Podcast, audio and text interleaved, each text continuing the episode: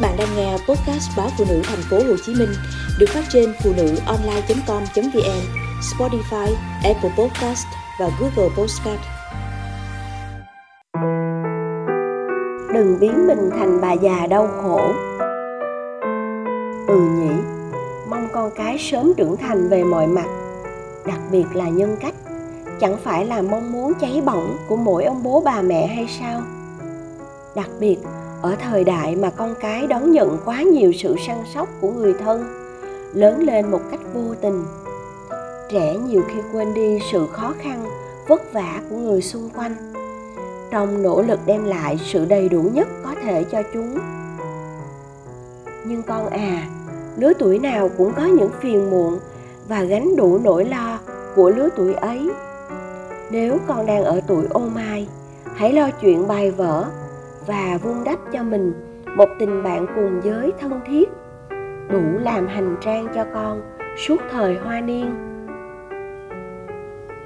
Quãng thời gian còn lại, hãy vui cười và tung tăng với cỏ hoa ngoài kia. Đó mới chính là con của tuổi 12. Còn gì hạnh phúc hơn với cha mẹ khi ngắm nhìn con thơ tung tăng và hồn nhiên đúng tuổi. Nụ cười trong trẻo của con trong chiếc váy hoa bay nhẹ nhàng trong gió, ngẩng nhìn bầu trời reo vui khi bắt gặp những đám mây đủ màu sắc.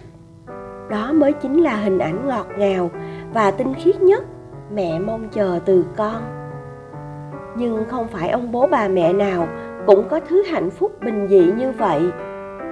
Vì con lớn lên trong thời đại đón nhận nhiều chiều những luồng thông tin ngoài kia, lại sẵn bản tính nhạy cảm, khiến con trở nên trầm mặc và già trước tuổi.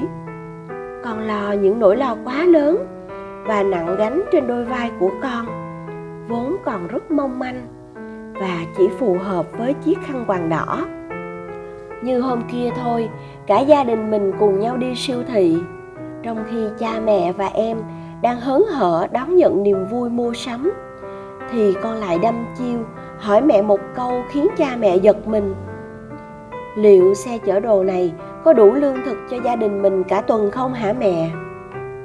Con gái à, sao con tự biến mình thành một bà già mang hình hài đứa trẻ như vậy? Nhà mình đang vui, con hãy quẳng gánh lo bao đồng ấy đi.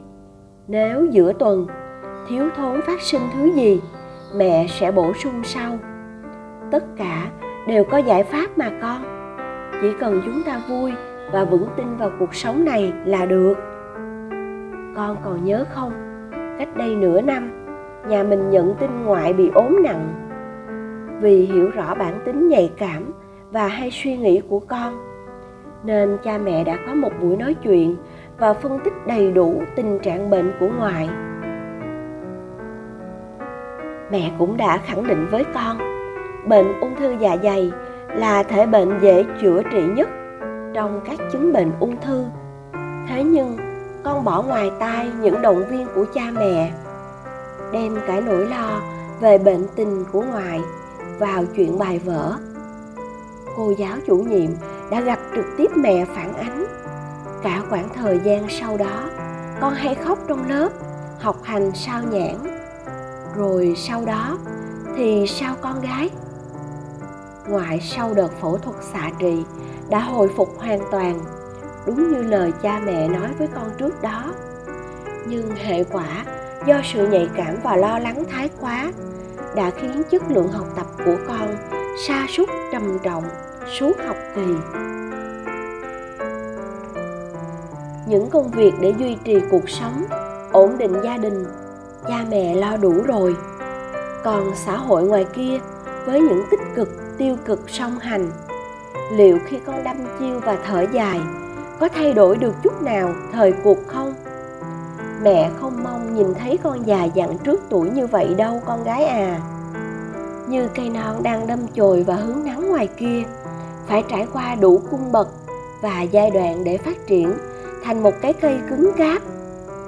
Quãng thời gian đọt cây xanh non mơn mởn chính là quãng đời đẹp nhất của cây. Và con chính là đọt cây xanh non thơ ngây ấy. Đừng rút ngắn giai đoạn, bỏ qua thời thanh xuân, nhanh chóng tự biến mình thành cái cây già cỗi, rắn đanh lại trước mưa sa bão táp. Đó chỉ là sự chống chọi và đối phó để cái cây đủ sức sinh tồn với thiên nhiên khắc nghiệt. Còn con lớn lên trong thời kỳ đất nước vươn mình và phát triển vượt bậc, con có đầy đủ sự chăm sóc và hậu thuẫn của những người thân yêu nhất. Hà cớ gì phải thu mình lại và biến mình thành bà già đau khổ như vậy? Rồi sau này khi con trưởng thành và chín chắn về mọi mặt, con sẽ kết hôn và có thể có con gái đầu lòng. Ngắm nhìn con gái con hồn nhiên đúng tuổi và xinh đẹp như một thiên thần, con sẽ hồi tưởng lại quãng thời gian thơ ấu của chính mình. Đừng để lúc ấy, khi mái đầu đã không còn xanh, con lại giật mình nuối tiếc. Lẽ ra bản thân cũng từng có một tuổi thơ đẹp và tinh khôi như thế, chỉ là ta không biết cách tận hưởng nó mà thôi.